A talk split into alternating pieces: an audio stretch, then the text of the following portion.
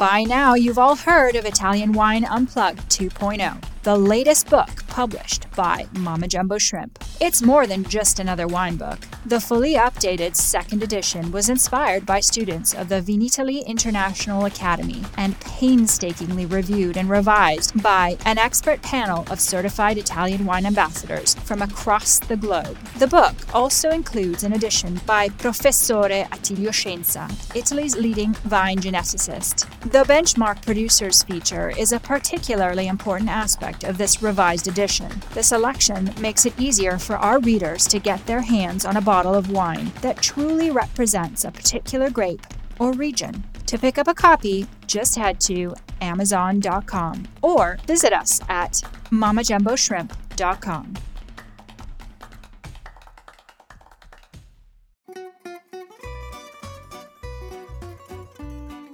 Welcome to Wine, Food and Travel with me, Marc Millon, on Italian Wine Podcast. Listen in as we journey to some of Italy's most beautiful places in the company of those who know them best, the families who grow grapes and make fabulous wines. Through their stories, we will learn not just about their wines, but also about their ways of life, the local and regional foods and specialities that pair naturally with their wines, and the most beautiful places to visit. We have a wonderful journey of discovery ahead of us, and I hope you will join me.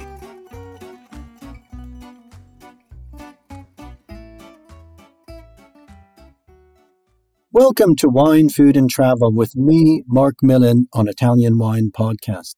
Today it is my great pleasure to travel to the heart of Irpinia to visit one of Italy's most iconic wine estates, Mastroberardino Società Agricola, and to meet the president of the company, Dr. Piero Mastroberardino. Buongiorno, Piero. Thank you so much for being my guest. How are you today? It's my great pleasure. Yeah, we're fine.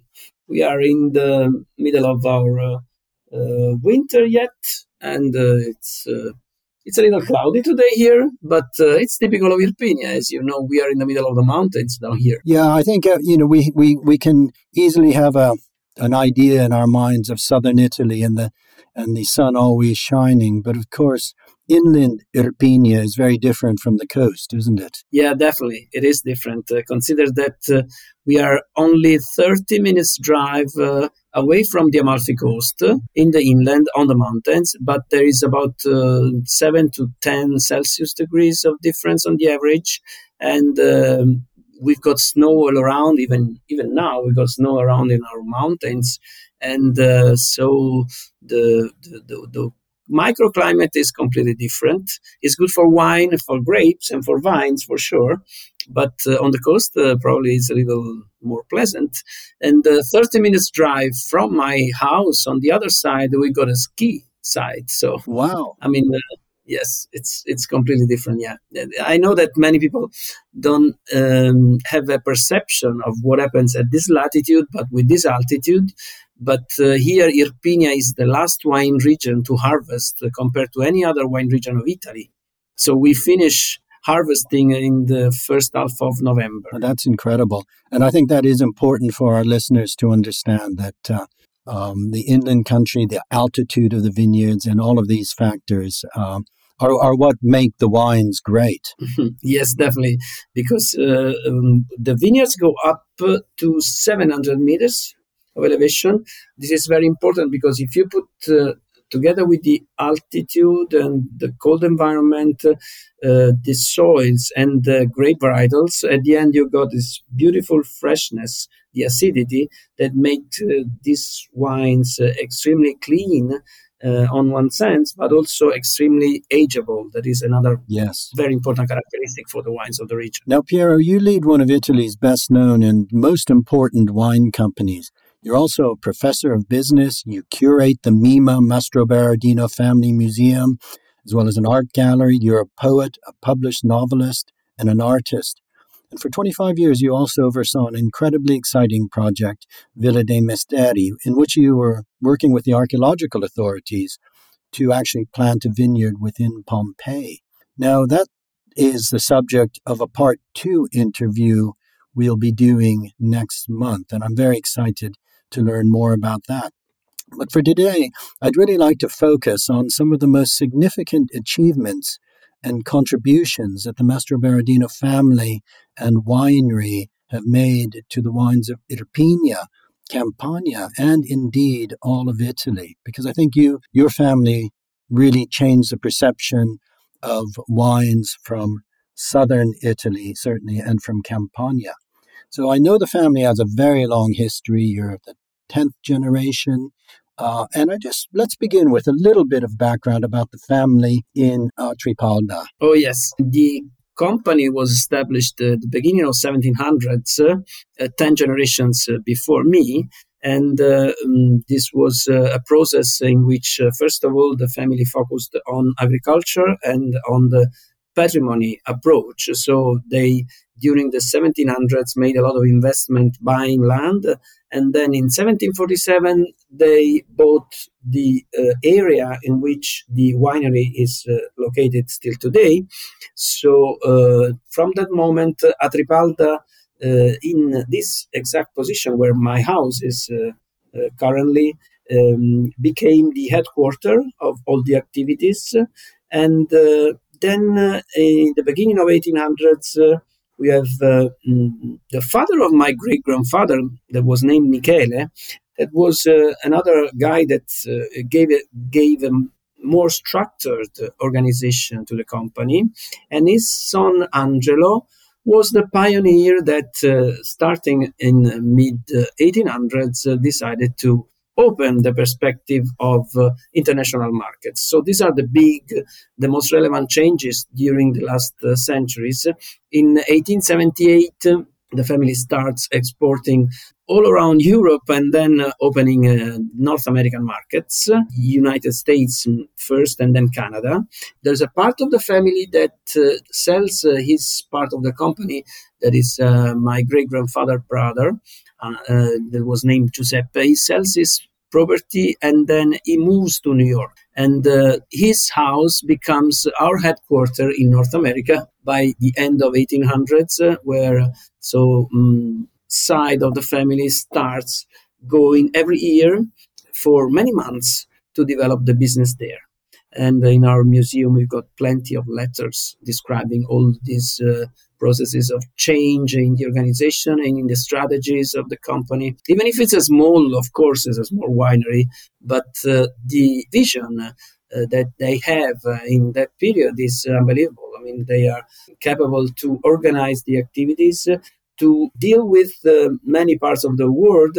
Beginning of the 1900s, they start covering all the continents. They have a strong presence in Africa because the the colonies, uh, the Italian colonies there, but not, not only the Italian, also the French and uh, and the British colonies uh, had uh, many people buying our wines. And then uh, uh, after North America, they opened Latin America in 1920 in conjunction with the Prohibition Act that is in uh, United States is on uh, starting in 1920. So they open uh, Argentina and then Brazil, and then they open Asia too, uh, and also Australia becomes a, a, destination for our wine. So in 1920s, late 20s, uh, they cover all the continents of the globe. So this is a very that's an that's an incredible story. I had no idea that the family uh, were one of the early pioneers of exporting Italian wines all around the world, well before, you know, even even pre-war. And also, I guess, Pierre, it's interesting to note that this also follows the history of Italy with the family under the Spanish Bourbons uh, until unification. And then after unification, after the creation of the Kingdom of Italy, that um, the opportunities to uh, explore the world and find new markets. Really, were very early pioneers in in taking Italian wine around the world. Yes, definitely. All the documents of the family, um, starting in uh, 1700s all the way to 1860, are sealed with the seal of the reign of the two Sicilies, so the Borboni family. And then after uh, 1860, we got the Savoia, and so we got all the papers from uh, the first king of Italy that was Vittorio Emanuele II, and then the second king of Italy that was named Umberto I, and then Vittorio Emanuele III that was the third king of Italy, of the unified Italy, that gave to my great grandfather Angelo, appointed him as the Cavaliere del Re, Knight of the King, in 1905. And uh, wow. because he was really making a great job in exporting these wines from, from Irpinia. And uh, if you look at uh, the letterhead of the family 1911, you will see on the top a seal where my great grandfather writes uh, that uh, he is not presenting his wines to the expo in Paris because in 1910, it was in 1910, because he was the member of the jury. He was judging the other wines. Wow, that's an incredible, incredible story. Now, it was really after the devastation of World War II, after yeah. the fighting took place and the Germans were retreating, leaving the winery in, in ruins, that important decisions were made by the family that have really had a major impact on the wines of Mastroberardino, but more importantly, the wines of Campania and uh, in terms of really raising the profile of all of southern Italy. Tell us about this. Yes, that's another turning point. Uh, that's a very, very difficult and sad uh, period for the family because 1943, uh, uh, in the middle of World War II, is a turning point because uh, the war starts going bad for Italy and for Germany a little later, but uh, Italy uh, starts having a, a, very bad time in southern Italy because uh, when the Allied army arrives, we have the bombings from the Allied that are trying to, you know, to make the Germans escape from the area, and the Germans going out of the region that uh, you know showed in the in the casks uh, that uh, devastate and steal things and so on. So that moment uh, is a very tough one. Uh, the family um, is able to go on uh, making the harvest, even under under the bombs of 43. They, they do the harvest. My father writes a letter to his older brother that is under the Germans uh, in Greece uh, um, on the war front, and uh, um, I mean, it's it's a very tough period. And uh, my grandfather Michele um, get gets sick in that period. So my father, that was only 15 years old, becomes the leader of the family. And uh, this is uh, a period in which uh, he uh, is he, he, becomes stronger and stronger as a personality, and uh, also awareness of what he wants to do and what he wants to be, and what, what where he wants to bring the family, considering that that uh, he was born in 1928. So he was born when he was a child. He had a very uh, happy and uh, rich condition in the family. So after World War II, he starts re um, planting the uh, old vineyard. Fiano was uh, the most damaged during the war, but also Greco and Aglianico had several damages. So he um, tries to convince all the people around to do like the family, like Mastroberardino family was doing. I mean, uh, we have these very ancient grapes. Uh, even if the markets are down, uh, the markets uh, won't be like this for a long time. We have to trust in our future. We have to invest uh, in, in the future of our children and so on. So he even if he's only 17 years old in 1945, he's out there giving this message. And uh, he, in some sense, catalyzes a process, a virtual process uh, of uh, reinvestment in our viticulture. And um, from that point on, during the late 40s and the beginning of the 50s, he starts working at recreating a platform of production that is uh, wide enough to face uh, the international markets again. And this happens during the 50s. During the 50s, uh, he starts working through Europe before, first of all, in London. London is uh, the first place where they start re exporting wines. And then from there, North America again. Uh, in the 60s, we have a full relegitimation of uh, the wines from Mastroberardino family and from Irpinia with the legendary vintages of Taurasi, 58, uh, then the 61, and then 68 will be the huge success.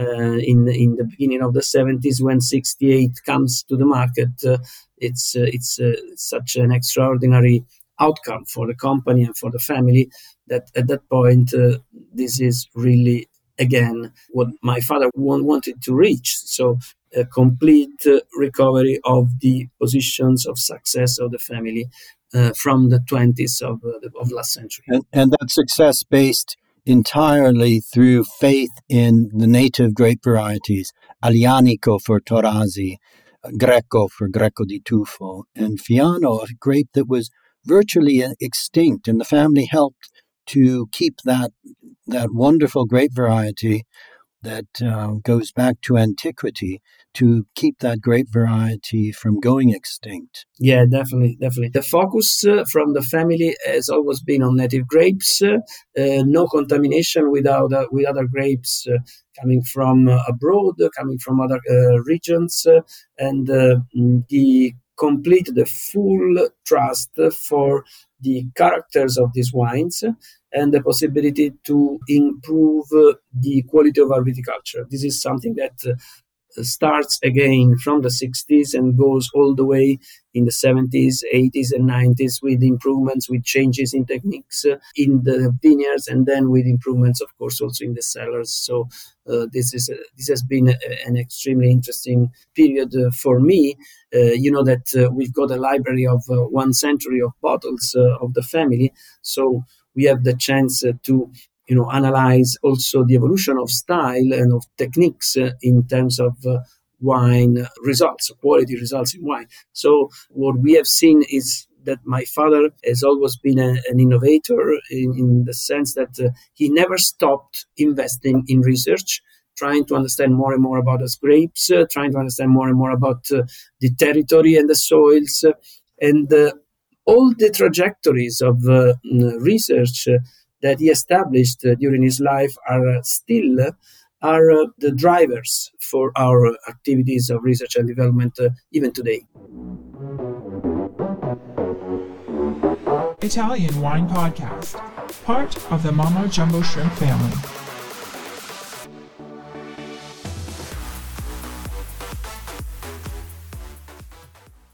Now that's incredible. He really was an absolute visionary um, in and this is one reason why the wines of Mastroberardino are known around the world, but also how Irpinia now uh, has really benefited and has become one of the most dynamic and exciting wine regions in, in Italy with fabulous wines being produced. Yes, that's true. Because uh, um, in Irpinia, uh, at the beginning of 1900, so uh, more than one century ago, we had a quite uh, interesting pool of producers. There were about uh, 20 or 30 uh, small companies uh, that were trying, together with my family, to develop the business. And then with the war, everything went down, and my family remained the only winery after the war everybody uh, you know just quit because there was there were not economic uh, conditions.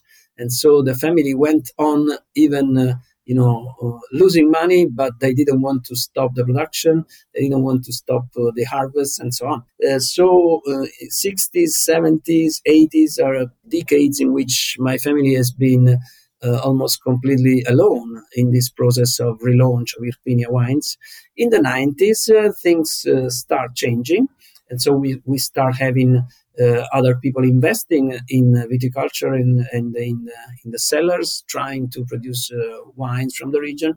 And now we have uh, quite a wide presence of wineries locally. We've got about 200 small wineries, small and medium sized wineries. They are not yet on international markets uh, in, a, in a good amount because currently abroad you can find probably 10 or 15 uh, good wineries uh, exporting wines. But I think that in the future the process uh, could be reinforced uh, if uh, all these people go on investing and also working on the knowledge base that is very tough in our business because, as you know, we got only one harvest per year. So uh, it, it, takes time to get an experience uh, in the business and to uh, improve your level of awareness of your choices. Uh, here we are in, a, in, a, in, an area in which uh, harvest can be very tough because uh, the area of Irpinia is very cold, as we said, but also very wet.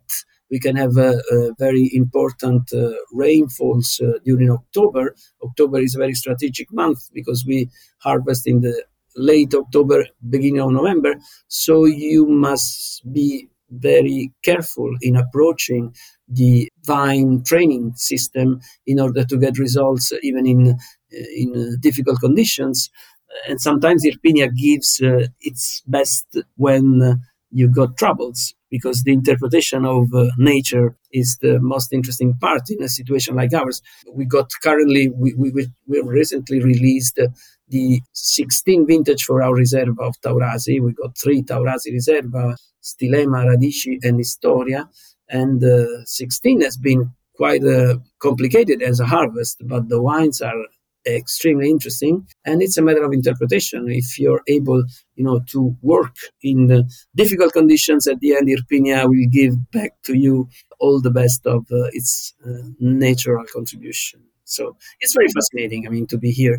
Uh, i must say that uh, we don't want uh, easy things to face and to manage we prefer you know that the contribution of creativity of man is really part of the management process of our vineyards. Yes, absolutely. And wine, great wine, does always seem to come from that cusp of areas where it's almost at the limit of uh, the vine has to struggle. And it certainly sounds to be the case. Let's briefly talk about these three important grape varieties, um, which do seem to find their greatest expression in Irpinia.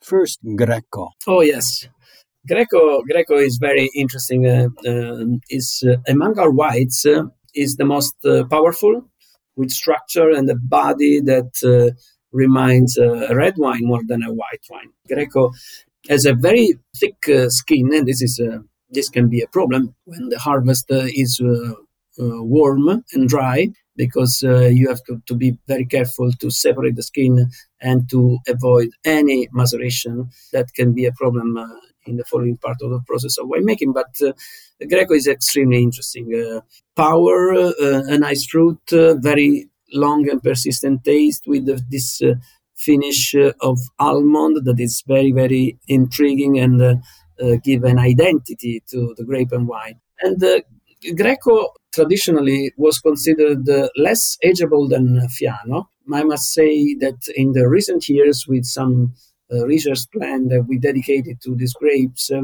the project is called Stilema and covers uh, all the three appellations. There is a Stilema Greco di Tufo, a Stilema Fiano di Avellino, and a Stilema Taurasi. And we have seen that Greco has uh, a potential of aging that is very similar, close to the one of Fiano. We are now releasing uh, the 2018 Riserva of Stilema Greco and Stilema Fiano, just to give an idea of what is the potential of these wines. We keep the whites five years in the cellar and then we release them, and uh, they are extremely fresh. The color is one of a very young wine, and with the, the sense of matureness together with the freshness, the acidity is all there. So the potential of this grape uh, is uh, uh incredible, and also the versatility compared to Fiano, probably the structure uh, of Greco makes the, this wine a little more versatile. So uh, I think that uh, Greco has a huge potential yet of developing, even if it's very well known and probably is uh, is uh, among our whites is the best known because uh, of its uh, approachability in terms of, of tasting compared to a Fiano that is a little more elegant, a little more austere. But I, I, think that Greco is giving us a lot of satisfaction on this new perspective, that is uh, the aged uh, and refined Greco di Tufo. That was something that my father used to do in the past, uh, in the 70s, uh, all our whites, to stay in the cellar longer and were released at least three years after the harvest. Now techniques allows us to, you know, to bring this process even longer and to release them uh, in the fifth uh, year of refining. That is extremely, extremely interesting. And what about Fiano then? This great grape. Yeah, Fiano, Fiano is a little uh, different. Uh, the appellation area of Fiano is a little wider, but uh, the level of exploitment of the territory is uh, lower. So in, in Greco, uh, you got a smaller area, but with, uh, with a higher percentage of coverage of vineyards on the total uh, territory. In Fiano, you can choose the best areas where you want to develop uh, the grapes, and um, Fiano is important to locate the vineyard in very particular conditions. Our best uh, properties in Santo Stefano del Sole, where my family had the properties since uh, the beginning of 1700s. And in Santo Stefano, the soil of Fiano is uh, very unusual. It's very sandy and very rich in minerals. So there we do very interesting experiments also in organic uh, protocol. But uh, um, coming to the grape, uh, the grape is completely different from Greco. It's uh, more delicate, uh, as I was saying, a little more on elegance and finesse, a little less on body and structure. Beautiful evolution with the refining. And so, in the case of Fiano, with the aging, you have this beautiful uh, nuance of fumé, smokiness that is very, very, very uh, fine. And um, the fruit is different from Greco. The, the, fruit profile in Greco is more on uh, peach and apricot. Uh, uh, in in Fiano is more on pear, uh, and then the finish is the typical toasted hazelnut taste. this is this makes this wine and the tasting extremely different from a Greco. I love the style of Fiano because of the finesse and elegance, as I said. But at the end, in terms of food pairing for a Fiano, you must be a little more careful, a little cleaner approach to the food pairing. Uh, less uh, sauces and creams, uh, uh, white fishes is better. I mean, than than crustas that is more typical of a Greco. The the the, the, the seafood that is you know, you know the excellence for Greco di Tufo. So I mean, what is interesting is that these two wines that are completely different give a beautiful representation of the potential of the wines of Irpinia you know, allowing the consumer to experience so many different uh, things from the same macro area. Okay, well, that's uh, that's actually a very good, um, I think, distinction and an important distinction for our listeners to really try to understand this different expressions from the two grapes within Irpinia. Now, Aglianico, the great red grape of Irpinia, one of the great red grapes of Italy, along with Nebbiolo and Sangiovese. Where does the name Taurasi come from? To uh, the other uh, wines are known by the grape name, what does the name Taurasi come from? Taurasi is the geographic name. Like in, in the appellation Fiano di Avellino, Avellino is the geographic name. In Greco di Tufo, Tufo is the geographic name. In the case of Taurasi, the name Taurasi today is the name of a village that is um, in the middle of the appellation area, but uh, uh, the origin of the appellation uh, Taurasi is the Taurasia village that was not far from the current Taurasi, but not exactly in the same position, and was um, a, village that was known in Roman times. So that's the origin of the name. In this case, we don't have the grape varietal in the appellation name. Uh, Aglianico is the grape, and Taurasi is the DOCG appellation. Aglianico is considered the, the monarch of our viticulture the the most important and also the grape uh, that has uh, a huge versatility and give uh, the winemaker the possibility to experiment a lot. Consider that uh, Aglianico has a huge patrimony of polyphenol in the skins, and this uh, makes the maceration strategy determinant on the results in wines that you want to have because of course you can bring maceration to a longer period and have a, a, a, bigger process of extraction from the skins, then in that case you will have a little more concentration in the, in the wines. But uh, you can even approach the grape with a little shorter maceration, enhancing more the finesse and elegance uh, and uh, a different style of Taurasi. But you also can reduce the maceration to lower level to have a little lighter red wines. Uh, and we also produce a rosé that is called Lacrima Rosa with just a couple of hours of skin contact that is extremely elegant, very pale. But we also produce from Aglianico a white wine, a Blanc de Noir, that is called Nero a Metà, zero skin contact, with a beautiful gray color. And uh, with a nose that uh, doesn't remind any of the characters of, of a Taurasi, has a beautiful, very delicate uh, nuance of uh, wild strawberry. So it's extremely intriguing, extremely unusual. It's a very successful wine for us because it's completely out of scale and out of the perception of the consumer of a, wine coming from Aglianico. Now, I just want to mention as well one of your top ranges, flagship ranges of wines, is the Naturalis Historia uh, that you mentioned, of course, named after the great work by Pliny the Elder. And that will, of course, lead us into our discussions the next time uh, when we look at your researches into ancient wine.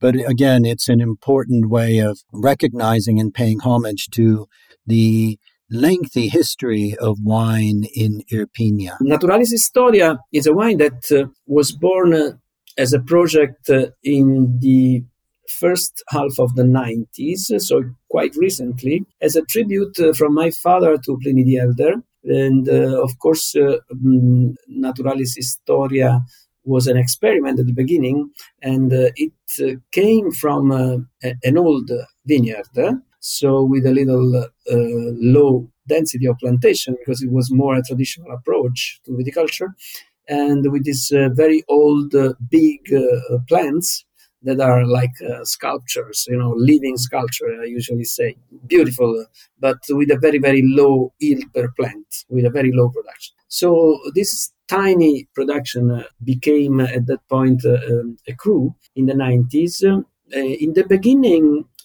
we used to join in the blend just a little presence of Piedirosso. Uh, in 97, that was the first harvest uh, that was released on the market of this wine, there was a, a 10 to 15% of Piedirosso. And we went on with this experiment until uh, 2001. Then, with the first aging process of these bottles, we realized that Piedirosso didn't give any relevant contribution after some years. Piedirosso was a little more on the on the fruit, but the fruit goes down, and Aglianico becomes predominant. So in 2002, we did not produce uh, any big reds in the area because 2002 was too rainy.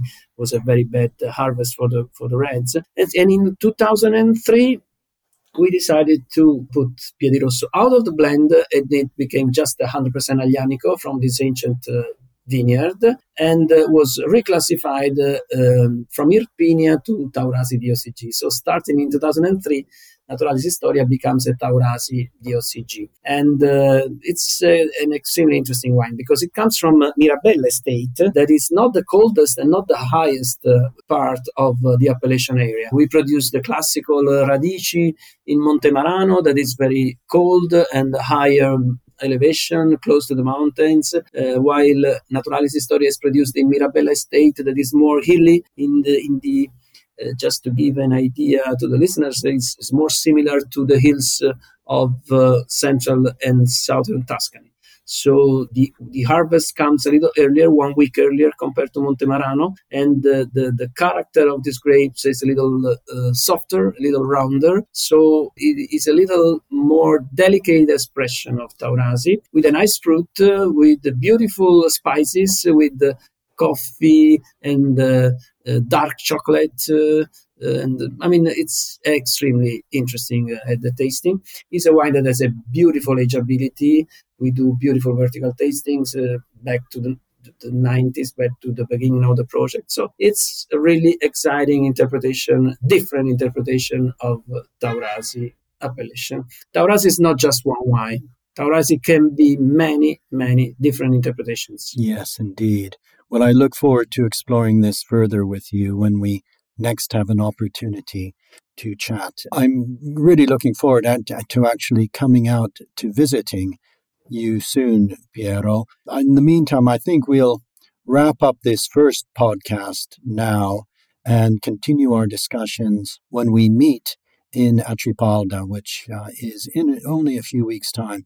And I look forward to exploring in greater detail your wines, the story of the family, and the many things that you are working on now, uh, and in particular, this fascinating story of ancient wine and your researches into um, how wine was 2,000 years ago. With my great pleasure. Well, thank you very much for being my guest today, Piero, and I look forward to seeing you soon. But for now, uh, grazie e a presto. Thank you very much, and see you soon in Irpinia.